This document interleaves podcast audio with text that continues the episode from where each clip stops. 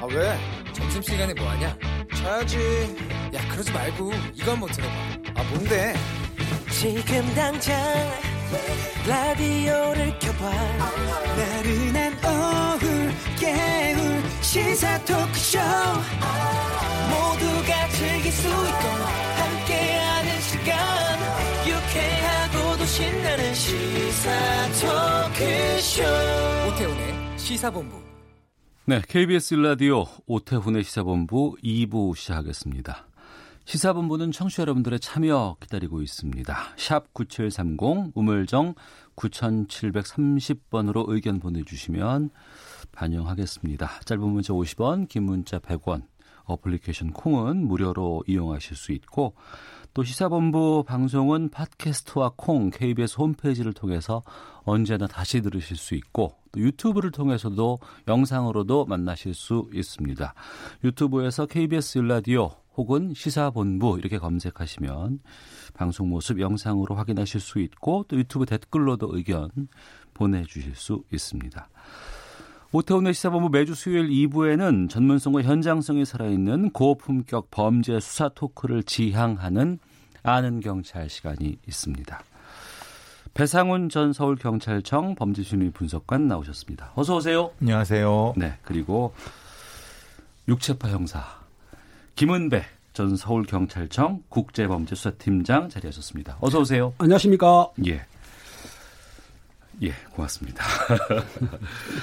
어, 버스 안에서 레깅스를 입은 여성의 뒷모습을 몰래 찍은 남성에게 법원이 2심에서 무죄를 선고했습니다. 1심과 2심의 판결이 엇갈렸다고 하는데 먼저 배상훈 교수께서 어떻게 된 일인지를 좀 정리해 주세요. 예, 이것도 이제 성범죄 관련된 부분이라서 구체적인 뭐 장소나 시간일 부분을 특정할 수는 없고요. 예. 관할은 의정부 지방 관할이 이쪽에서 버스에서 이제 그 조금은 이제 타이 레깅스 자체가 좀 타이트하니까요. 예, 예. 일단 입고 위 옷은 티 좀 흘러내린 옷인가 봅니다. 예, 예. 약간 이제 가려질 수 있는 부분이라서 그 옷을 입고 버스에 내리시는 20대 여성을 뒤에서 음. 어 그걸 이제 카메라로 이제 저 핸드폰 카메라로 찍은 한 8초 정도 찍으셨다고 합니다. 네네. 그것 영상으로 찍었네요. 네? 영상으로 8초로 어. 찍었다고 하고요. 예, 예. 근데 그 찍은 어떤 부위라는 이런 부분은 좀 논란이 있지만 어. 어, 하반신 쪽인데 뭐 클로즈업 상태는 아닌 것 같고 예. 그래서 그걸로 불구속 기소돼서 재판을 받고 1심, 2심 돼서 지금 이 논란이 되는 사건입니다. 네. 그러니까 법원에서 1심과 2심의 판결이 엇갈렸다고 하는데 김은배 팀장께서 어떤 이유 때문에 1심과 2심의 판결이 엇갈려서 나왔는지를 좀 알려주세요. 그 카메라로 촬영한 분이 현장에서 체포가 돼가지고 네. 경찰에서 기소견으로 해서 검찰에서 기소를 했습니다. 네. 그 2심에서는 성적 욕망이나 성적 수치심을 유발하는 어. 신체를 그 여성의 동의 안 받고 찍었다 해가지고 인정을 했어요. 네, 그래서 네. 70만 원의 벌금형 벌금이요. 그리고 이제 성폭력 프로 7kg 프로 7kg 그거 24시간 음. 을 선고를 했는데 네. 이 남성이 이제 본인 생각할 때는 억울하다고 생각했던 거예요. 어. 그래서 2심에 항소를 했는데 네. 항소심에서는 2심과 반대로 음. 무죄다 라고 선고를 했던 거예요. 네. 그 선고 내용을 보게 되면 레깅스는 운동복이긴 하지만 네. 실제적으로 일반복처럼 취급하고 있다. 그리고 음. 여성이 대중교통을 타고 갔다. 네. 그러니까 일반복인 입은 것을 찍었을 경우에 성적 욕망은 또 뭐 남자의 마음이지만 음. 성적 수치심을 느낀 거 아니냐 네. 아니다라고 봤기 때문에 사진 불법 촬영은 뭐 문제가 있다 하더라도 음. 일단은 그 성폭력 특별법에 의해서 그 14조 1항에 돼 있거든요. 네. 제가 셉니다. 5년 이하 및 3천 이하 벌금인데 어. 그건 해당이 안 된다고 그래가지고 무죄를 선고한 내용이에요. 예.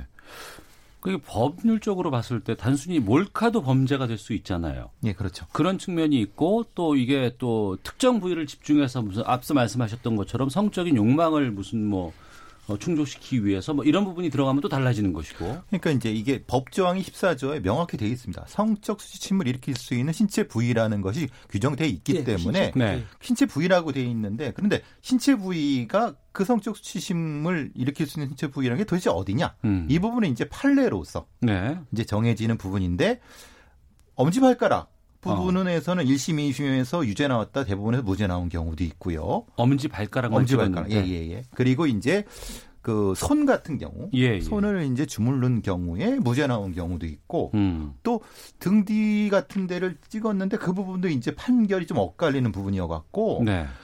어, 법상으로는 분명히 그 신체 부위라는 게 명시돼 있기 때문에 형법은 분명히 명확성이 있어야 되거든요. 네네. 그 부분 때문에 지금 이 논란이 벌어지고 있는 거고 음. 레- 왜냐하면 레깅스라는 것 자체가 신체의 어떤 그뭐 짤짝 붙는 옷이기 때문에 네네. 그 부분이 이제 1심에서는 어. 성적 수치심을 일으킬 수 있는 신체 부위에 해당된다고 본 거고 예. 2심은 그 옷 자체는 사실은 일- 일상적으로 입고 다니는 거 아니냐. 음. 그러니까 그것이 무슨 성적 수치심이냐라고 네. 하는 부분 논란이 되는 거죠. 어. 그러니까 옷을 입은 것도 차이가 있고 또 그 옷이 레깅스였을 경우에 이 레깅스를 어떻게 봐야 되느냐에 따라서 또 판결에 대한 논란이 좀 있을 수 있겠군요. 그렇습니다. 판결에 논란이 있는데 일반적으로 경찰에서는 그, 저, 몰카라고 그러죠. 촬영할 때 보게 되면은 그 속옷 아시잖아요. 계단에 네. 올라가는 속을 찐다든지 화장실에 설치를 해가지고 음. 성적 수치 확실하죠. 그러니까 어느 정도의 신체적 노출이 있어야 되는데 지금 레깅스를 보게 되면은 발목에 대한 조금의 노출, 손목 노출 이런 상태고 또 얼굴도 찍히지 않았어요. 사실은 음. 뒷몸만 찍었기 때문에 요 정도 가지고 과연 성적 수치심이냐? 그러니까 일반 이제 네티즌들 하는 말은 두 가지인데 아 그렇다고 한다면은 옷 입고 다니는 걸 찍은 거를 성적 수치심으로 볼수 있느냐는 것과 네. 또 하나는 어떤 사람들은 왜 남의 뒷모습이거나 앞모습을 찍느냐 음. 나눠지는데 사진을 찍는 자체로는 민사로는 해당이 되겠지만 네. 성폭력 특별법원에서는 그 성적 욕망이나 수치심을 유발하지 않으면 어. 사실상은 처벌할 수 없어요. 예. 근데 이게 이제 말하자면 이게 주관적 의식, 어. 그러니까 찍은 사람의 주관적 의식, 의도를 예. 평가하기가 어려우니까 음. 대법원에서 2016년 그 판례에 따라서 네. 카메라의 각도라든가 그 카메라 속에 저장된 어떤 동영상의 여러 가지가 같이 있을 경우는 그것이 의도가 있다고 판단할 수 있는 부분, 아, 단순히 찍은 사진이나 찍은 행위를 넘어서서 그 카메라 안에 담겨 있는 담겨 있는 게 다른 게 있다고 하면은 어. 의도가 예, 단순히 그냥 그냥 찌른 것이 아니라 어떤 의도, 성적 의도가 있다고 판단할 수 있는 거 아니냐라고 음. 해서 판례상으로는 그런 기준을 두고 있습니다. 그러니까 아까 말씀하신 각도가 화장실 각도, 각도 같은 건 아래에서 찍은 부분이고 네. 에스컬레 같은 건 아래에서 찍었으니까 분명히 의도가 있는 건데 음. 이 경우 같은 경우는 시각 그러니까 눈의 시각으로 찍었기 때문에 이것은 그 의도가 아니지 않느냐라고 그런 판례가 있습니다. 그게 대법원 판례이기 때문에 그 기준으로 봤을 때 2심에서 무죄다라고 음. 하는 거죠. 그러니까 아까 레깅스 논란과 같이. 네. 뭐 레깅스가 일상복이다 아니다 뭐 이 논란을 넘어서서 글쎄요. 예전에는 카메라를 가지고 누구를 찍는다는 게 확연히 드러나는 행위잖아요. 카메라도 크고 흔치도 않았었고. 근데 지금은 누구나 다 핸드폰으로 휴대전화를 통해서 그 안에 있는 성능도 좋아요. 이걸 그렇죠. 가지고 상대방에게 허락 없이 이렇게 사진을 찍는다는 것, 흔히 말하는 몰래카메라 수준. 이 차원도 좀 범죄 차원이 되지 않을까 싶기도 하거든요. 그러니까 지금 이제 공원 같은 데서 보면요. 예. 어떤 그 망원 렌즈를 가지고 뛰- 그 뛰어다니는 아이들을 뭐 저기 클로즈업해서 찍거나 음. 옆에 있는 여성을 찍거나 근데 사실 그게 큰 문제가 되는데 네. 그걸 가지고 이제 그- 그 안에 있는 필름이라든가 파일 같은 걸 놓고 이것이 이제 이렇게 그 기소가 된다고 쳤을 때 음.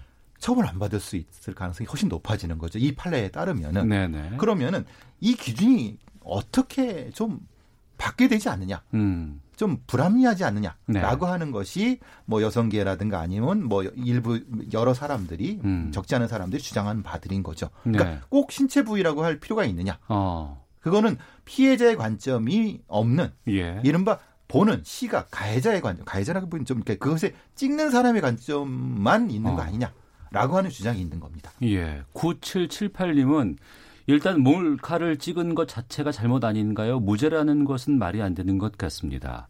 8833님, 성적인 의도가 없었다면 초상권 침해로는 처벌할 수 있지 않을까요?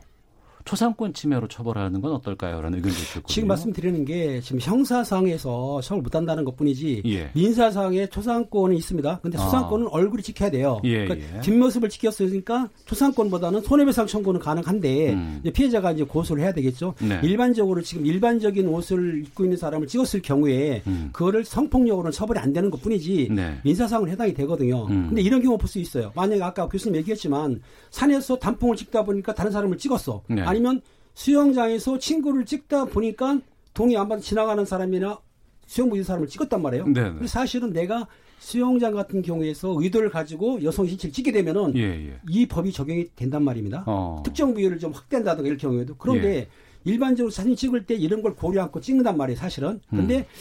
제가 보기에는 동의가 가장 중요한 건데 그렇잖아요. 네. 어떤 알몸이라 하더라도 상대방이 동의하면 처벌은 안 받거든요. 음. 아시겠지만 동의 안 했기 때문에 일반 네티즌이 볼 때는 동의 않고 몰카 찍었는데 왜 처벌 안 하냐? 네. 라고 하는데 성폭력법상의 처벌 규정이 없어요, 그거는. 예. 아까 아예 없는 말씀드린. 대로 성적 욕망이나 수치심이 유발해야만 되거든요. 어. 더군다나 사람의 신체를. 예, 예. 그러니까 이 법은 적용을 못하고 단지 말씀드린 대로 조상권이라든지 손해배상은 가능하다. 음. 이렇게 하시면 될 것 같습니다. 근데 그 법 자체를 조금 이제 많은 개정이 필요하다는 주장이 그런 거죠. 네, 네. 왜 신체 부위? 어. 그거는 신체 부위는 누가 정하느냐? 예. 그래서 아까 말씀 그 대법원 판례에 따라서 음. 이제 기소 부분이 연결이 되는 거고 그걸 그거를 이제 이제 말하자면 꼭 그렇게 해야 되냐? 그러니까 뭐 포괄적인 형태의 다른 사람이나 다른 것에 어떤 찍을 때 네. 동의 없을 경우는 전체적으로 처벌을 하고 음. 예외 조항으로서 어떤 거를 하는 쪽이 더 낫지 않느냐? 네. 이런 쪽으로 이제 법 개정 얘기가 나오고 있는 거죠. 어. 그러니까 한결 요지를 이렇게 보고 있으면 이 부분에 대해서 어떻게 해석을 해야 될까라는 고민들이 생기는 게 뭐 특정 부위를 확대해서 촬영하지 않았다. 이런 거가 또 고려되기도 하고 또 한편으로는 또 뭐 젊은 여성이었다는 이유만으로 성적 욕망의 대상이 될 수는 없다. 이런 판단들도 있고.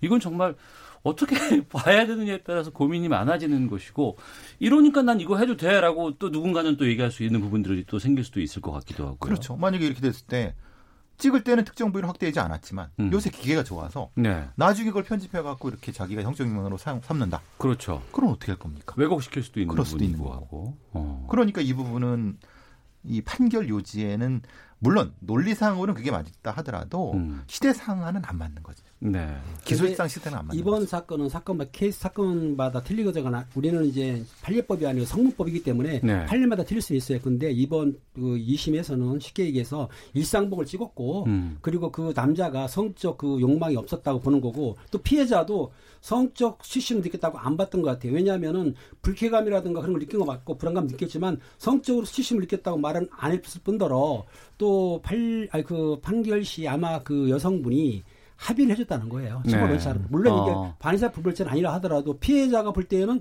성적 수심도 안 느꼈고 또 음. 합의도 해줬어요. 그까짓 거 했기 때문에 판결 판사 입장에서는 아마 판결을 이렇게 내린 것 같은데 지금 네티즌들은 감론을박이 있는 건 사실이죠. 그렇죠. 일단은 몰래 네. 찍었다는 거 어. 여성 신체를 여기에서는 이제 문제가 있지만 일반적으로 볼 때에 아까 말했듯이 신체상에 좀 노출이 심한 거는 모르지만 노출이 없는 상태까지 찍은 걸 과연 성폭력 특별법으로 처벌할 수 있느냐 음. 요거는 다시 한번 깊이 생각을 해봐야 될 것 같아요. 네. 중간에 어떤 법조항이 있어야 된다는 겁니다. 아, 그러네요. 중간이 비어 있는 거죠. 음. 아예 그 이제 이거 민사는 사실은 형법이 아니기 때문에 네, 네. 그러니까 중간에 어떤 특정한 조항을 넣든 음. 아니면 제가 말씀드린 것처럼 전체적으로 찍으면 안 된다고 하고 예외적으로 찍었을 경우 이런 면책이라든가 이런 걸 할 수 있는 교황을 넣든 네. 법적인 부분에 보완이 지금 필요한 부분 맞는 것 같습니다. 그렇기 때문에 하나의 사건을 두고 1심에서는 벌금 70만 원의 성폭력 치료 프로그램 24시간 이수 명령이 나왔고 2심에서는 무죄가 결정됐습니다.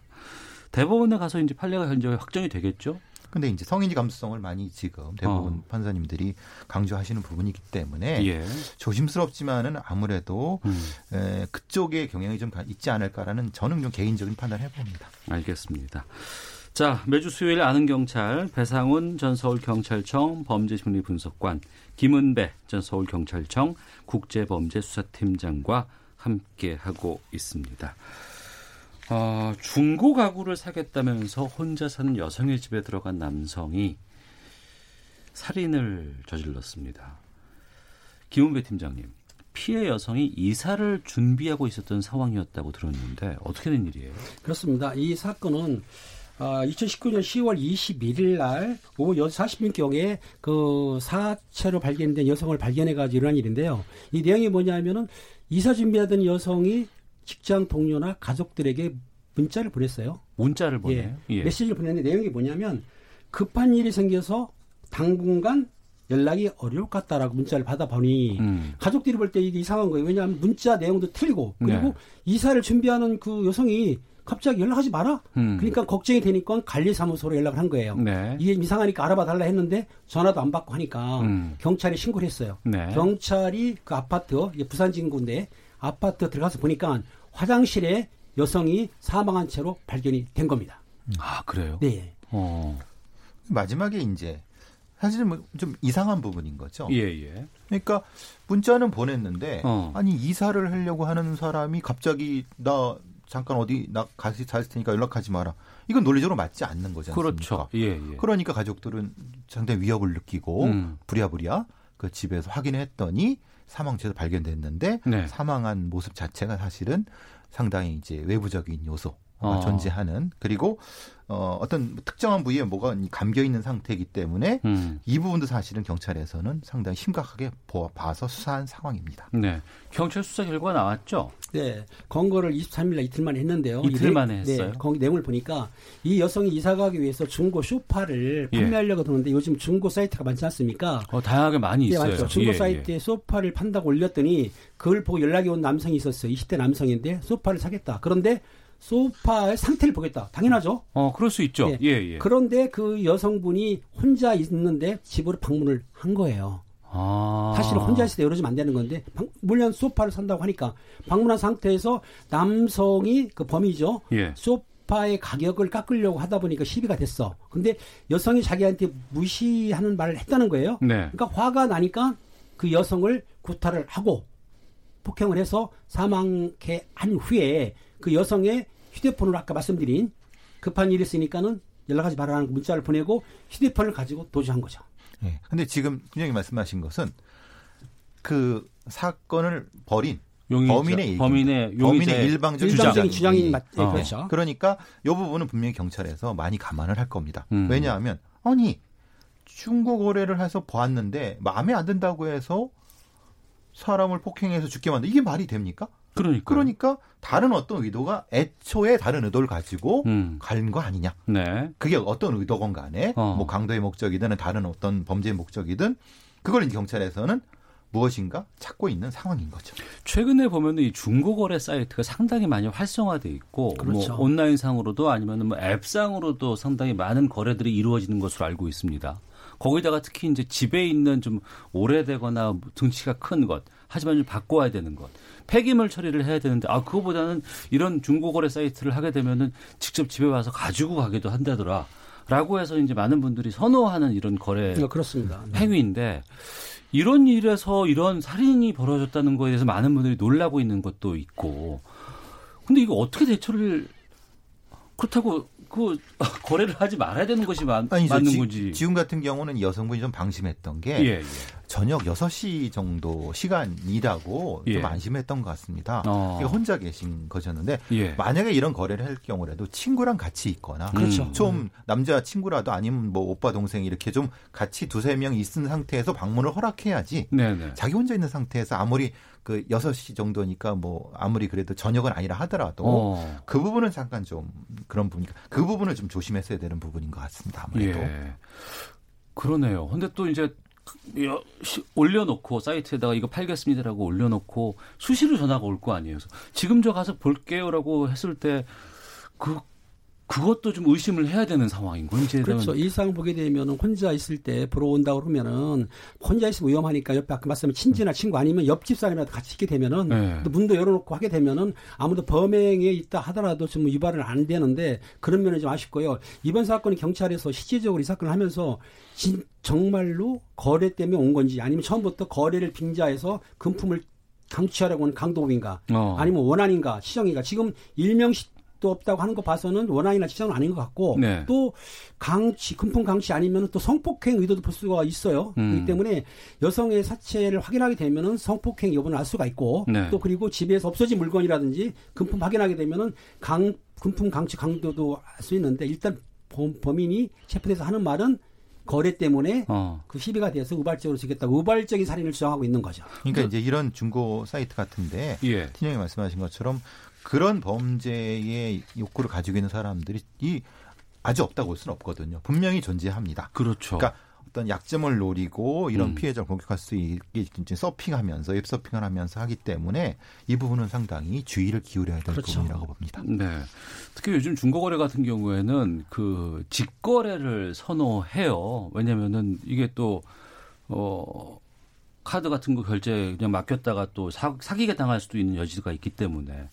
근데 오히려 또 이런 일이 또 벌어지고 나니까 또 이런 부분에 대한 고민들이 생기곤 하는데 글쎄 좀 더 좀 말씀을 좀 이어가 보도록 하겠습니다. 헤드라인 뉴스 듣고 와서 계속해서 이 문제 좀 살펴보도록 하겠습니다. 행정안전부는 2019 재난대응 안전 한국훈련의 하나로 오늘 오후 2시부터 20분간 국민 참여 지진 대피 훈련을 실시한다고 밝혔습니다.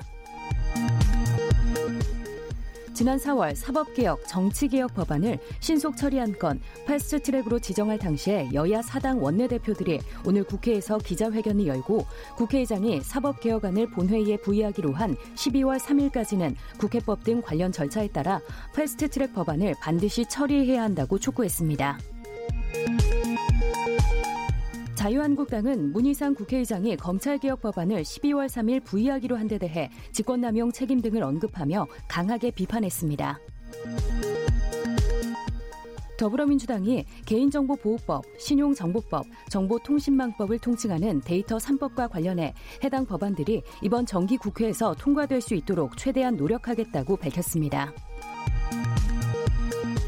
자유한국당 싱크탱크인 여의도 연구원 자체 조사 결과 정의당 심상정 대표가 제안한 국회의원 정수 10% 범위 내 확대안에 대해 국민 73.2%가 반대하는 것으로 나타났습니다. 지금까지 라디오 정보센터 조진주였습니다. 이어서 기상청의 강혜종 씨입니다. 미세먼지와 날씨 정보입니다. 어제는 황사 때문에 공기가 많이 탁했었는데요. 밤사이 불어온 강한 찬바람에 황사와 먼지가 모두 날아가면서 오늘은 공기가 깨끗합니다. 오늘 미세먼지 농도는 전국이 종일 보통에서 좋음 단계를 보이겠습니다. 아침에 나타났던 반짝 추위는 빠르게 풀리고 있습니다. 오늘 한낮 기온이 서울 대전 18도, 광주 대구 19도 등으로 어제와 비슷하거나 조금 높아서 일교차가 15도 이상 크게 벌어지는 곳이 많습니다. 않겠습니다. 오늘을 비롯해 당분간 전국이 대체로 맑겠고요. 아침에는 쌀쌀하겠지만 낮에는 20도 안팎까지 오르면서 예년 기온을 조금 웃도는 날이 많을 전망입니다. 현재 서울의 기온은 16.6도입니다. 미세먼지와 날씨 정보였습니다. 이어서 이 시각 교통 상황을 KBS 교통정보센터 윤여은 씨가 전해드립니다. 네, 고속도로 사고와 작업 구간 중심으로 정체입니다. 서울 외곽고속도로 판교에서 일산 쪽 장수 1차로에서 승용차 사고를 처리하고 있어서 1km 정체입니다. 중부내륙고속도로 양평 쪽은 북상주 작업 구간에서 사고까지 발생했는데요. 현재 1차로에서 승용차 사고를 처리하고 있고요. 이 일대 2km가량 밀립니다. 반대 창원 쪽은 작업 여파로 여주분기점과 충주분기점에서 북충주 사이 그리고 진남터널에서 정체입니다. 중부고속도로 남이 쪽은 중부 2터널에서 3터널 사이 2차로 막고 작업 중이라 경기 광주 나들목 일대 3km 정체입니다. 경부고속도로 서울 쪽은 기흥에 서 수원과 양재에서 반포, 부산 쪽은 한남에서 서초와 신갈 분기점에서 수원까지 밀립니다. KBS 교통정보센터였습니다.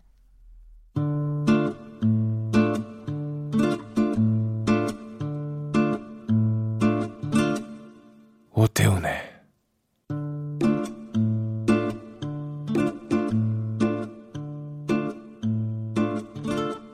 시사본부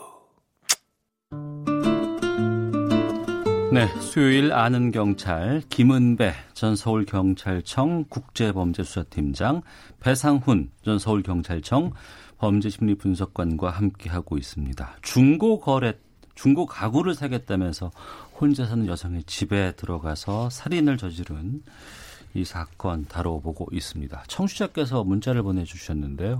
하얀새님께서 중고품 직거래 하다 보면 무서운 사람들이 종종 있습니다. 값 깎아달라고 하루 종일 문자 테러 당한 적도 있습니다. 라고 경험을 전해주셨고 8529님께서는 중고거래 홈페이지에서도 여성 혼자 있을 때는 좀 주의하라는 경고문을 올리는 이런 조치가 필요해 보입니다 라고 의견 주셨거든요. 네, 그렇죠. 중고거래 활성화하는 거는 좋은 일입니다. 그런데 다만 이제 이게 범죄와 연관돼서 문제가 되는 것이고 과연 이 용의자 범인이 정말 소파를 저- 사려고 했는지에 대한 것도 좀 확인이 필요한 부분이 있는 것 같고 범행을 은폐하려는 정황도 그 문자 메시지 보낸 게 다 그런 거 아니겠어요? 그렇죠. 범행 은폐는 이제 문자 메시지도 보냈지만은 예. 그 당연히 그 늦게 발견하려고 한 거고 휴대폰을 가져갔단 말이에요. 어. 범행 은폐를 가져갔는데 휴대폰을 가져갈 소용이 없습니다. 왜냐하면 휴대폰 전화번호 있으면 우리가 전화나 통화 내역을 뽑을 수 있거든요. 예, 없어도 예. 어. 그 벌금 건데 본인이 지금 그리고 또 하나 이제 방송에서는 뭐 한데 그 피해자의 목에 전선이 감겨 있었다. 음. 이 뜻은 뭐냐면 그 범인이 그 극단적 그러니까 피해자가 극단적 선택을 한 것처럼 꾸미려고 했던 것 같아요. 어. 어느 정도. 그렇기 때문에 그런 것도 꾸몄고 휴대폰도 가져갔고 문자도 근데 문자 요즘에 그 여성분이 비밀번호를 안 넣어놨나 봐요. 음. 비밀번호 없으면 못 보는데 아무튼 그 문자로 해서 가져가고 직장 통해 보낸 거 보면은 그 당시에 치밀하게 계산했던 것 같아요. 네. 뭐 이제 다시 한번 말씀드리는 건 이거는 뭐 피해자 잘못이 아닙니다. 이건 범죄는 네, 네. 범인 그럼요. 예, 범인 예. 잘못이고 혹시라도 오해하지 마시기 바라고요. 다만 이런 중고 거래 하실 때 조심성은 분명히 있으셔야 된다. 음. 그리고 왜냐하면 상대방이 어떤 사람일지를 모르고 네. 되도록이면 안전한 방향으로 음. 있게 거래를 하셨으면 좋겠다는 말씀드립니다. 그리고 이제 휴대전화를 확인해 보면 통화 내역 같은 것들이 다 나오기 때문에 그렇죠. 최근에 이런 중고거래 같은 경우- 경우라든가 여러 가지 직거래, 일대일 거래 같은 경우에는 다 전화로 왔다 갔다 주고받고 하는 거기 때문에 이거는 100%다 잡히는 거 아니겠어요? 100%? 그렇죠. 이거는 뭐 여태까지 그 뭐 안 잡힌 사례는 거의 없습니다. 없습니다. 예, 일단은 예. 그 거래에서 어. 잡히기 때문에 이 남성이 범행한 게 이해가 안 가는 거예요. 틀림없이 검, 발각이 될 텐데도 음. 자기 우발적으로 주겠다 이렇게 했기 때문에 거래할 때는 조심도 해야 되지만 일단은 제 생각에는 만약에 중고 거래 한다 그러면 사진으로 찍어서 물건을 보내지만 그것도 잃지 않으면은 항상 밖에서 만나든가 네, 네. 아니면은 어, 공개된 장소에서 그렇죠, 만나서 그렇죠. 직거래를 하는 것이 그렇죠. 안에서 만날 경우에는 다른 사람을 꼭 같이 어. 함께 만났으면 싶은 생각이 듭니다. 추가로 이제 이, 이 범인이 네. 혹시라도 이전의 여죄가 혹시 있을 수 있거든요. 음. 그 부분도 경찰에서는 충분히 지금 수사할 수 있, 하고 있을 거라고 생각합니다. 알겠습니다. 자, 다음 주제로 가보겠습니다. 어, 이거 또 다뤄야 돼요, 이건. 화성 연쇄살인 사건의 범인으로 지목돼서 20년간 옥살이를 했습니다. 8차 버, 그 화성 사건의 어, 범인 윤모 씨가 지난 주말에 경찰 참고인 조사를 받았습니다. 여기 재심 변호를 맡은 박준영 변호사가 동행을 했는데 당시에 사건 수사 기록을 살펴봤더니 상당한 문제가 있다라고 이야기를 했고요. 그 박준영 변호사가 얘기했던 그 수사 기록의 문제점들은 어떤 것들을 지금 지적하고 있는 겁니까? 음, 이제 거기 나왔던 뭐 여러 그러니까 모두 있는 건 아닌 것 같습니다. 왜냐하면 원본 네네. 자체는 이미 폐기가 됐고 음. 오산 경찰서의 문서 부에 있었던 그 사본이랑 일부 부분을 어, 전체가 아니라 이제 박준영 변호사한테 제공하면서 나타난 부분인데 네. 박준영 변호사가 얘기하신 것 같으면 아마 자술서 얘기를 하시는 것 같습니다. 네. 자술서가 그 윤 씨가 쓴 자술서라고 하는데 그 필체는 맞는데 네. 거기에 있는 내용 자체 말하자면 어떤 일종의 단어라든가 이런 것이 윤 씨가 쓸 수 없는 쓰기 어려운 그런 부분에 대한 단어가 있고 그렇기 때문에 그 부분은 혹시 어, 불러준 걸 쓴 거 아니냐 음. 아니면 뭐 소위 써주고 베낀 거 아니냐 네. 이런 부분을 박준영 변호사가 이제 말씀하시는 부분 첫 번째랑 이건 이제 이 여러 가지 조사하는 과정에서 어. 과정에서 현장 상황과 좀 괴리가 있는 상황이 있지 않았을까 예. 이런 부분을 얘기하는데 정확히 박준영 변호사는 그 부분은 명확하게 얘기- 얘기 하지는 않습니다. 왜냐하면 어. 이후 이후에 재심 과정에 문제가 있을 수 있기 때문에 그렇습니다. 이게 상당히 오- 시간이 지금 흘렀는데 지금은 뭐 자술서 자필로 쓰거나 이런 경우는 없지만 그 당시엔 좀 있었었나 아닙니다. 봐요. 지금도 자술서는 자필로 쓰게 합니다. 아 그래요? 예, 본인이 쓰는 게 자필 자필서라리가 자술서를 쓰고 있는데 예. 보통 본인들이 의사를 쓰지만은 일부 어. 일부 이제 내용을 모르면 불러주는 수는 있겠죠. 하지만 음. 자필로 쓰는 거예요. 네네. 자필로 쓴 다음에 그걸 토대로 해가지고 피의자 신문조서를 받거든요. 음. 그러니까 자필이라는 건 자기 임의로 쓴 거고 네. 피의자 신문조서는 우리가 추궁을 하고 압박을 해가지고 받아낸 범죄 그 조서고요. 음. 차이가 있는 거죠. 네. 네. 근데 이제 예전에는 그 글을 모르시는 분들이 있어 갖고 뭐한 어. 2, 30년 전 얘기입니다. 예, 저도 예, 선배한테 들은 부분은 그렇기 때문에 그렇게 좀 일부 단어를 이렇게 불러주고 뭐 이렇게 썼다 그런 건 있지만 그거는 이제 정식 수사는 아니죠. 그냥 그거는 음. 말하자면 수사 과정에서 있었던 부분이고 지금 박준현 변호사가 얘기하는 그 의도는 그게 아니라 그게 네. 아니라 조사 자체가 무엇인가 강압에 의해서 된 거 아니냐라는 음. 주장으로 그 말씀을 하신 것 같습니다. 그럼 재심 변호인을 맡은 이 박준영 변호사가 지적한 뭐 문제가 있다는 이런 내용들 전문가 두 분께서 보시기에는 이 지적에 대해서는 어떤 생각이실지도 궁금하거든요. 그 수사본부에서 의미 있는 진술을 밝힌 적이 있어요. 이제 네. 박 변호사가 그것도 이제 문제를 삼고 있는데 그 진술을 보게 되면은 그 피의자 이춘재가 자기가 했다고 했지 않습니까? 네. 근데 그 박양 13세본 박양의 신체적 특징에 대해서 진술했던 것 같아요. 음. 근데 범인만 알 수 있는 거죠. 그리고 네.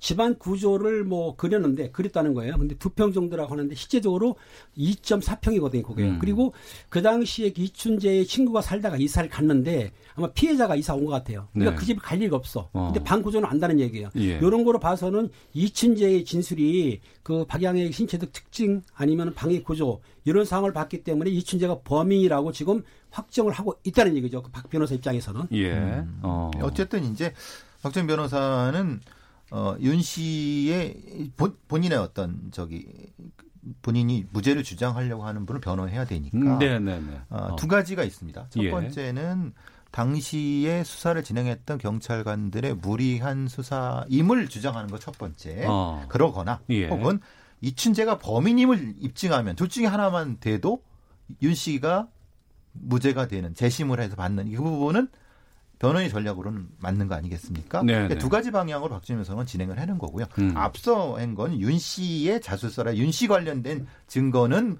상당히 무리가 있다라고 하는 거고 지금 네. 변호, 지금 팀장이 말씀하신 건 이춘재의 진술에 어. 임의성과 신뢰성이 있다라고 말씀하셨죠. 그렇죠. 두 가지 예. 방향. 두 가지를 가르는 거죠. 어. 두 가지 그- 전략으로 가고 있는 거죠. 그 두 가지 전략을 다 챙겨 봐야 될 필요가 좀 있을 것 같은데 지금 이춘재 지금 진술은 어느 정도까지 신빙성이 있다고 보세요? 지금 배상원 프로파일러께서는. 이 사실 좀 애매한 부분이 좀 있는 게 있는 예. 거는요.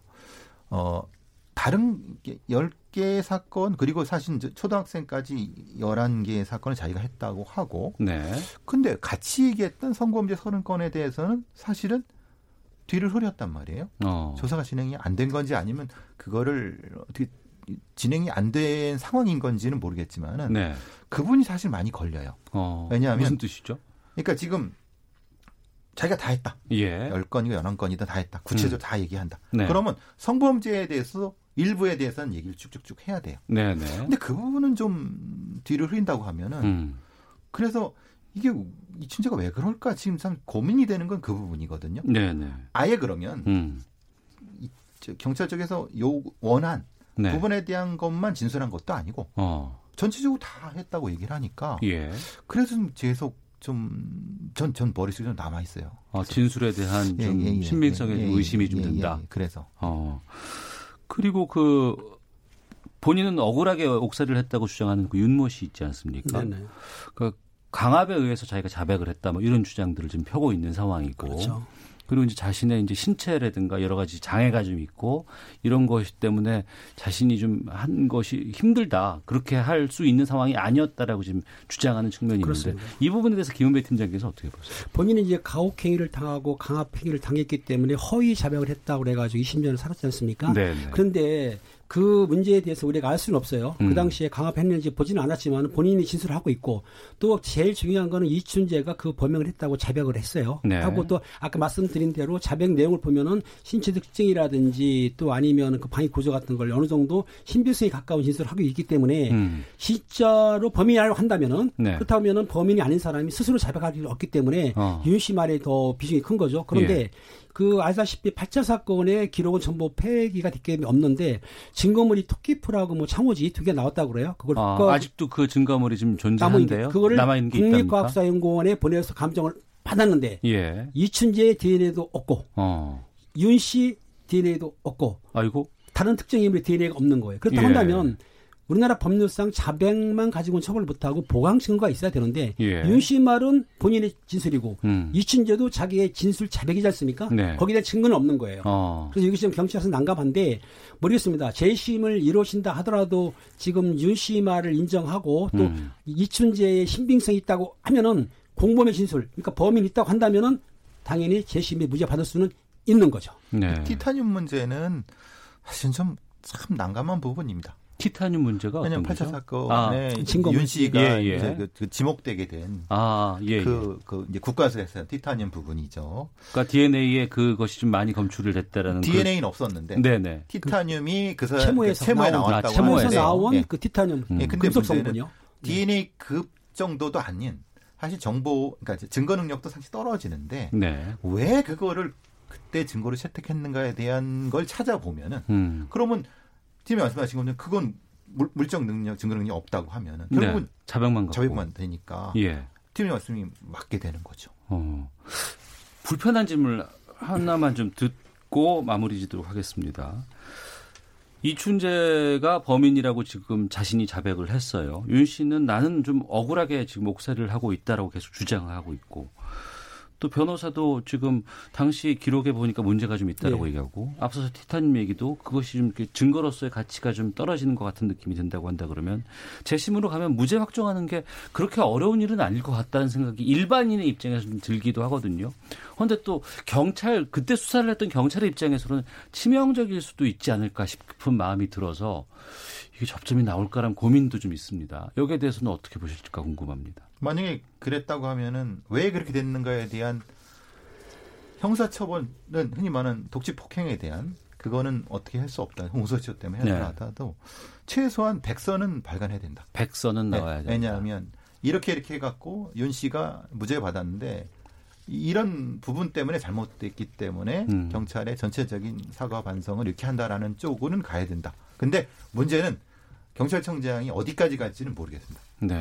제 입장에서는 경찰에서는 지금 현재 그 예. 윤 씨의 유죄를 주장하고 있어요. 당시 수사관들이. 어. 근데 지금 현재 상태를 보게 되면은 그 무죄 쪽으로 좀 기울고 있는데 예. 일단은 재심을 받아들여서 재심을 해야 됩니다. 예. 재심을 해가지고 그 재심 판결에 따라서 무죄라고 한다면은 음. 그 당시에 가혹행위가 있었던 걸로 수용이 되는 거고 네. 재심 상황에서 무죄가 안 나오게 되면은 당연히 윤 씨가 범인인 거죠. 그렇겠죠. 그러니까 아직은 네. 성급히 판단하지 말고 어. 일단은 재심을 받아들이고 재심의 결과를 본 뒤에 결정해야 될 것 같습니다. 여러 가지 의구심들이 해소되는 것은 법원의 판결로 그렇죠. 결- 네.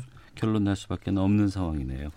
알겠습니다. 배상훈 전 서울경찰청 범죄심리분석관, 김은배 전 서울경찰청 국제범죄수사팀장과 함께 아는 경찰 마치도록 하겠습니다.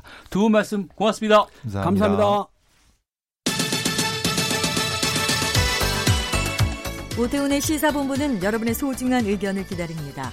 짧은 문자 50원, 긴 문자 100원의 정보 이용료가 되는 샵 9730, 우물정 9730번으로 문자 보내주십시오. KBS 라디오 앱 콩은 무료입니다. KBS 라디오 오태훈의 시사본부. 지금 여러분은 대한민국 라디오 유일의 점심 시사 프로그램을 듣고 계십니다. 이른바 차량 호출 서비스라고 하죠. 이 타다 얘기를 좀 살펴보겠습니다. 이 타다 영업이 검찰에서 불법이라고 결고 결론 내려서 논란이 일고 있습니다. 택시업계는 검찰의 결정 환영하면서 불법 영업을 즉각 중단하라 이렇게 주장하고 있고 타다를 비롯한 스타트업 단체들은 낡은 규제로 새로운 산업을 사지로 몰고 있다. 이렇게 강하게 반발하고 있습니다.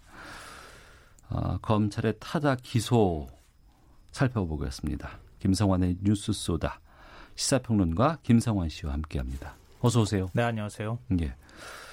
그러니까 불구속으로 기소를 한 거죠 지금. 네, 그렇죠. 음. 네, 그리고 법인도 기소를 했고요. 네. 어, VCNC라고 하는 그러니까 타다 영업을 하는 곳이죠. 거기하고 차량을 대여해주는 소카라고 하는 음. 여기에 각각 대표도 어, 불구속 기소했습니다. 네. 그 불법으로 판단한 근거부터 좀 살펴보죠. 또 혹시 타다 이용해 보신 적 있어요? 전 타다는 아직 한 번도 해본 적이 없어요. 그 회원이 130만 명이라고 하니까요. 서울 어. 수도권, 특히 이제 서울을 주- 중심으로 해서 영업을 해왔기 때문에 네. 서울 시민의 한 10명 중 1명 이상이 지금 음. 회원으로 가입했다 이렇게 볼 수 있으니까 이용하신 분들이 굉장히 많고요. 저도 개인적으로 이용을 해봤는데 네.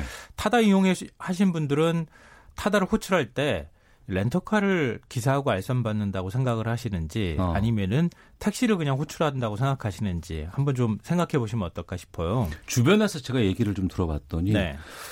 택시가 잘 안 잡혀 그럴 때 타다 해봐 그거 되게 어, 네, 좋아 맞아요. 이렇게 얘기를 많이 들었어요. 그러니까 현실 속에서는 만족도도 좀 높다고 하더라고요. 그렇죠. 아무래도 운전 기사나 아니면 차량도 크니까. 예. 어, 그래서 서비스 질이 높다. 이제 이런 어. 인식이 좀 있고요. 택시도 잡기 어려운 시간대 잡을 수 있으니까 좀 편리한 점도 있는데요. 그러니까 검찰이 불법이라고 판단한 게 바로 이 지점입니다. 음. 그러니까 지금 법률적으로 말하면 타다는 렌터카를 알선하는 서비스거든요. 택시가 아니고 네, 택시가 아니죠. 그러니까 차와 운전자까지 같이 예, 맞아요. 렌탈을 하는 거잖아요. 네. 그러니까 렌터카를 제가 빌리면은 네. 또 다른 업체가 그 렌터카 기사를 알선해줘서 음. 그두 대가 동시에 그 기사하고 렌터카가 네. 동시에 오는 거예요. 네. 좀 복잡하지만 그런 서비스인데요. 어. 근데 실제로는 콜세, 콜택시처럼 운영되고 있다는 거죠. 네. 그러니까 이 부분이 바로 불법이다 이렇게 검찰이 판단을 한 겁니다. 음. 그러니까 검찰 관계자도 타다를 탈 때는 그 누구도 차를 렌트해서 탄다고 생각하지 않는다 이러면서 불법으로 결론 내린 배경을 설명했습니다. 네. 어, 그리고 난 다음에 앞서 말씀드렸던 것처럼 법인하고 음. 각각 대표를 어, 불구속 기소를 했습니다. 네. 저희가 이 타다 관련된 아니면 이제 공유 서비스라든가 이런 부분에 대해서는 이 시사본부에서 몇번 네. 다뤘어요. 근데 그때마다 논란이 됐던 게 이게 좀 법률적으로 좀 여러 가지 상충되는 부분들이 있다라는 측면이 있었고 네. 또 그 영업권 쉽게 말하면 면허를 취득한 택시와 비교해 봤을 때 너무 좀 과한 특혜가 아니냐 음. 이런 지적들이 있었는데 그동안 이 타다 쪽에서는 우리는 법률적인 검토 다 마쳤다. 시행령 예외 조항이 있기 때문에 이것 때문에 우리는 이걸 근거로 영업하는 거다. 이렇게 주장을 해오지 않았었습니까? 아, 근데 법이라고 하는 게 사실 작구잖아요. 그렇죠. 글자입니다. 네. 법이 현실의 모든 것들을 반영하기는 어렵거든요. 음. 그러니까 법 해석권을 둘러싸고 우리가 흔히들 이제 대법원하고 헌법재판소에서 갈등을 벌인다 이런 얘기까지 나오는 거거든요. 예. 그러니까 현실에 맞춰서 법을 어떻게 해석할 것인가에 관한 문제가 있는데요. 그 동안에 이제 우리가 얘기하는 차량 공유 서비스 업체들은 법의 틈새를 파고드는 전략을 취했어요. 음. 그러니까 예를 들면은 어 여객 운수사업법, 여객 자동차 운수사업법에 보면은 어 출퇴근 카풀 말고는 택시 면허 없는 사람이 돈 받고 승객을 못 태운다. 이게 법의 취지예요. 원래 네. 만들었을 때. 그런데 여기에 이 법 작구를 해석했을 때 해석의 차이가 나타난다는 거예요. 음. 예를 들면 카풀 논란이 있었잖아요. 네네. 카풀 논란에는 앞서 제가 말씀드렸던 것처럼 출퇴근이라고 하는 그 시간대가 문제가 됐잖아요. 음. 근데 예전에는 출퇴근 시간이 아주 명확했는데 요즘 그렇지 않아요. 그렇지 않잖아요. 예, 예. 근무 패턴이 다 다르니까. 예, 아침- 새벽에도 출근하는 사람들이 있는가 하면 오후에 출근하신 분들도 계세요. 그러니까 네. 그 얘기를 하는 거예요. 카풀 업체들이 볼 때는 출퇴근 시간이 이제 하루 전일이나 마찬가지다. 예, 예. 그러니까 출퇴근이라고 얘기가 돼 있으니까 법에는 음. 그렇게 예외 조항을 둔 거 아니냐? 음. 그러니까 출퇴근 시간대 카풀은 다 전일제로 가능한 상황이 돼버렸다 이렇게 주장을 하다가 결국은 사실 사회적인 논란이 굉장히 커졌잖아요. 네. 논란 끝에 출퇴근 시간대 4시간만 카풀을 허용하는 것으로 일단 상, 상생안이 만들어졌어요. 네. 이걸로 이제 논란이 끝나는가 했는데 타다 역시 또 법의 틈새를 파고들었거든요. 음. 그게 뭐냐면은 여객 운수 사업법 34조를 보면은 렌트카를 활용한 유상 운송을 금지한다 이렇게 명확하게 규정이 돼 있어요. 법에는 렌터카를 활용한 유상 운송을 금지한다. 이거 타다 그러면 안 되는 거 아니에요? 안 되는 거잖아요. 예, 예. 그런데 시행령에 예외가 또 있어요. 예외. 시행령 8조 1항을 보면 음. 11인승에서 15인승 승합차 렌터카에는 기사를 알선할 수 있다. 이렇게 또 예외 조항이 돼 있다는 거예요. 그러니까 승합차 큰 건 가능하다. 음, 네. 렌터카에 관해 한해서. 그래서 그 지금 우리가 얘기하는 타다는 11인승 이상이 오는 거예요. 네네. 그러니까 그 틈새를 파고들고 들어가면서 영업을 하니까 음. 이좀 복잡하지만 소카라는 업체 이재용 대표가 있는 거든요. 네. 예전에 다음에 창업주죠. 예, 예. 그 소카라는 업체는 차량을 어, 구매해서 빌려주는 역할을 하는 거고요. 음. VCNC라고 하는 업체는 기사를 알선해 주는 거예요. 그게 사실 아. 한 몸인데 예, 예. 그래서 회사를 두 개를 분리해 놓은 거예요. 아, 그러니까 그 차를 빌려주는 회사가 있고 네. 기사를 알선해 주는 회사가 회사가 있고. 그런데 앱은 하나고 어. 앱으로 부르면은 두 개가 다른 회사에서 한쪽에선 차가 오고 한쪽에선 기사가 오는 음. 이렇게 되니까 이 틈새를 파고들어서 영업이 가능하다 이렇게 판단을 했는데 검찰 입장에서 볼 때는 이게 현실적으로 콜세, 콜택시랑 똑같으니까 택시 영업 외에는 영업이 안 되는 걸로 돼 있으니까 법에는 네. 그러니까 이건 불법이다 이렇게 판단을 한 거죠. 음. 그러니까 이 타다 쪽에서는 우리는 합법이다라고 얘기를 하지만 이건 합법이라고 보기에는 좀 무리가 있고 편법이 아닌가 싶은 생각이 좀 들기도 하거든요. 그러니까 가장 확실한 방법은 예. 아예 여객 자동차 운수 사업법에 타다 같은 영업이 허용된다 이렇게 딱 박아놓으면 되는 거예요. 음. 그러니까 렌터카도 유상 운송 가능하다 이렇게 돼 있으면은 논란이 없죠. 네. 그런데 시행령은 사실 법의 하에 규정이잖아요. 어. 그 시행령 안에 있는 예외 규정을 가지고 영업을 하고 있으니까 그 부분이 지금 논란이 많이 되고 있는 거죠. 근데 우리가 타다라는 이런 것을 한동안은 뭐 공유 경제라고 얘기를 하고 네. 뭐 우버라든가 뭐 여러 가지 뭐 그랩이라든가 이런 해외에서 이런 다양한 것들이 활성화가 되고 새로운 틈새 시장 뭐 스타트업 업체라든가 이런 네. 것들이 어 새로운 경제 모델로 등장하고 있는데 이게 지금 기존의 법들이 막아놓고 있다더라라고 음. 얘기하는 주장들이 그동안 많이 있었거든요. 네. 지금 검찰이 타다를 불법으로 규정하는 건 좀 성급하지 않았냐라는 뭐 일부의 비판의 목소리도 있다면서요. 근데 사실 이건 굉장히 좀 그 뭐랄까 정치한 논리가 필요한데요. 네. 아, 우리가 사는 세상은 합법과 불법의 세상은 아니잖아요. 물론 그렇죠. 그렇게 구분을 할 수 있지만 그 음. 경계에 놓여 있는 일들이 훨씬 더 많아요. 엄청나게 많죠. 그렇죠. 네. 기술이 또 새롭게 발달하고 나면 또 그것이 기존의 법 체계에선 달라지는 측면들이 생기고. 그러니까 법은 가장 현실을 늦게 반영하는 거예요. 그렇죠. 어찌 보면 그러니까 법은 원래 보수적인 거거든요. 음. 그런데 지금 검찰이 그 법을 이용해서 현실에 있는 문제를 탁 재단을 해버린 거예요. 네. 그러니까 논란이 커지는 건데요. 그러니까 지금 차량 공유 서비스와 관련되어 있는 논란은 굉장히 다양한 층위에서 이루어지고 있는 거죠. 예를 들면은 신산업이 새, 그 새로운 산업이 등장했잖아요. 그럼 기존 산업하고 충돌하는 현상이 발생하는 거고요. 어, 택시 서비스에 대한 국민들의 불만이 또 많았잖아요. 네. 근데 새로운 서비스가 등장했는데 그것도 그 불만을 좀 충족해주는 음. 그런 현상들이 나타났고 어 그리고 모빌리티 산업이라고 하는 이 산업을 어떻게 우리가 받아들일 것이냐 여기에다가 생존권의 문제 또 걸려 있는 거잖아요. 네. 서울 시내 택시 기사만 한 20만 명 정도로 추정이 되는 건데 음. 그들의 생존권은 어떻게 할 것이냐. 그리고 타다 같은 경우에도 벌써 1,400대 이상으로 늘어났거든요. 그러니까 거기에 기사만 9천 명 정도가 돼요. 네. 그들의 또 생존권은 어떻게 할 거냐. 근데 그 문제를 검찰이 탁 뛰어들어서 그 판에 뛰어들어서 음. 이거는 불법이야, 합법이야 이렇게 딱 재단을 해버렸다는 거예요. 네네. 그러니까 이런 사법적인 잣대로만 판단하는 건 너무 위험한 거 아니냐, 음. 너무 성급했다고 하는 얘기가 나오는 거고요. 네. 그또 하나의 논, 논의의 지점은 국토부가 그동안에 사회적 대타협, 타협안 만들어서 이해가 충돌하는 그 이해 당사자들끼리 같이 테이블을 만들어서 논의하고 음. 지금 법 개정을 앞두고 있는 상황이란 말이에요. 네네.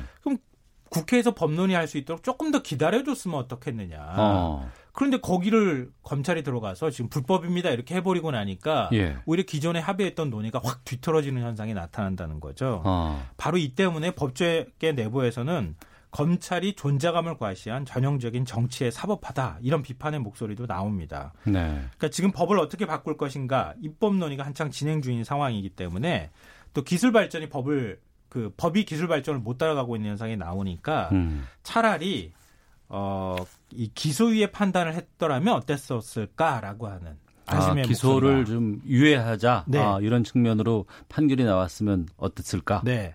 어, 그리고 어찌 됐든 간에 예. 검찰이 만약에 기소권을 갖고 있는 건 검찰밖에 없으니까요. 음. 우리나라에서. 그러니까 검찰이 일단 기소를 한 이상 재판에 들어가야 되잖아요. 네네. 대법원 판단이 나올 때까지는 한 1년 6개월 가량 정도 최소 음. 시간이 걸리거든요. 그러니까 법조계에서는 차라리 1심, 2심 넘어갈 때 네. 그냥 선고 유예를 하면 어떻겠느냐. 아 법원에서 네, 그리고 법 개정하는 과정을 좀 지켜보면 어떻겠느냐라고 하는 목소리도 나옵니다. 예. 택시 업계 또 타다 쪽 업계 상당히 좀 입장이 갈리고 있습니다. 청취자 의견도 갈리고 있어요.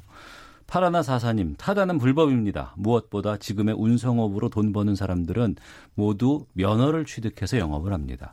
근데 타다는 면허 없지 않습니까? 아무리 신사업이라고 해도 자격 없는 기사가 운전해서는 안 됩니다. 의견도 있고요.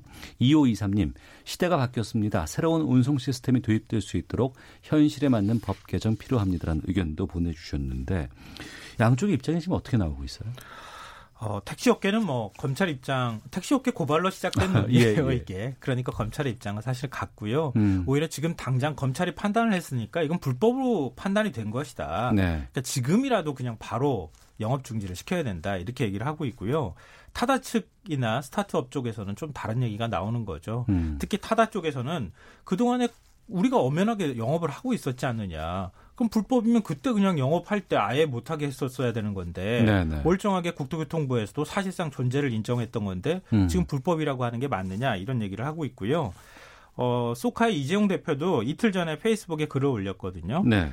대통령은 규제의 벽을 과감히 허물어서 인공지능 기술을 세계에 가장 세계에서 가장 빠르게 발전시키겠다고 이야기하는데 음. 어, 소카는 AI 기술을 가장 많이 활용하고 있는 곳이다. 네. 그러니까 1년 넘게 불법이다 아니다 판단도 안 하고 영업을 다 하게 해놓고 이렇게 음. 하는 것은 너무 부당하지 않느냐. 할 말은 많지만 하지 않겠다.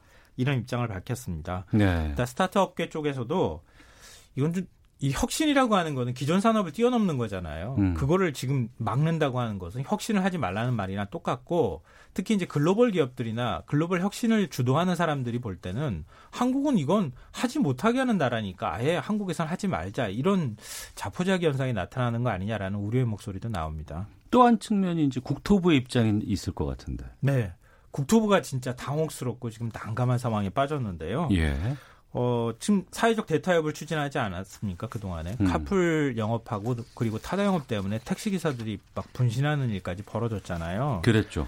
그러다가 결, 어, 마지막에 상생안을 지금 만든 상황이거든요. 음. 그래도 큰 틀 안에서. 네네. 근데 지금 검찰이 불법으로 판단하니 타다를 배제하면서 이걸 논의하기도 어렵고 굉장히 좀 어려운데 어찌됐든 국회 입법 화 작업은 계속 추진하겠다고 하는 입장을 밝히고 있습니다. 네.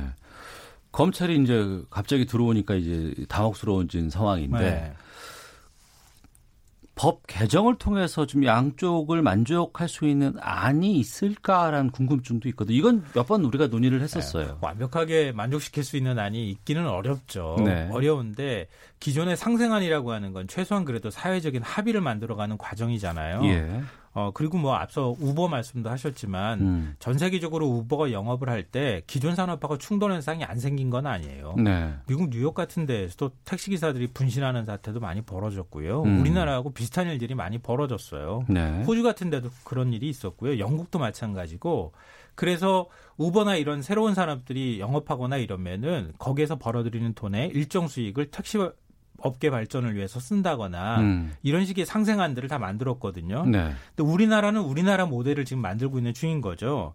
근데 우리나라 모델은 뭐냐면은 어 만약에 택시 뭐 새로운 어떤 플랫폼 사업자가 들어와서 영업을 하려면은 어 일종의 택시 면허를 매입하거나 네. 임대를 해야 한다. 그 기존에 정부에서 인정을 한 면허권에 대한 것들을 이쪽에서 수용하거나 그렇죠. 예, 이런 방법들을 하지 않으면 쉽지 않은 입장이었기 때문에 그렇죠. 예. 그러니까 거기에 대해서 입장은 다 달라진 다른데요. 일단 타다 입장으로 보면은 타다는 만약에 이런 산업을 하려면 탄력적인 공급이 필요한데 음. 지금 택시 감차 규모가 1년에 900대 정도밖에 안 된다. 네. 우리가 지금 1,400대이기도 하고 음. 여기에 돈도 많이 들어가고 이러면 우리 영업하지 말라는 얘기나 마찬가지다. 네. 이렇게 얘기를 하고 있고요. 뭐 택시 업계 입장에서는 정부 안을 일단 수용하는 입장입니다. 음. 타다 영업은 안 된다고 하는 그 입장에서는 뭐 크게 변함이 없는 상황입니다. 네.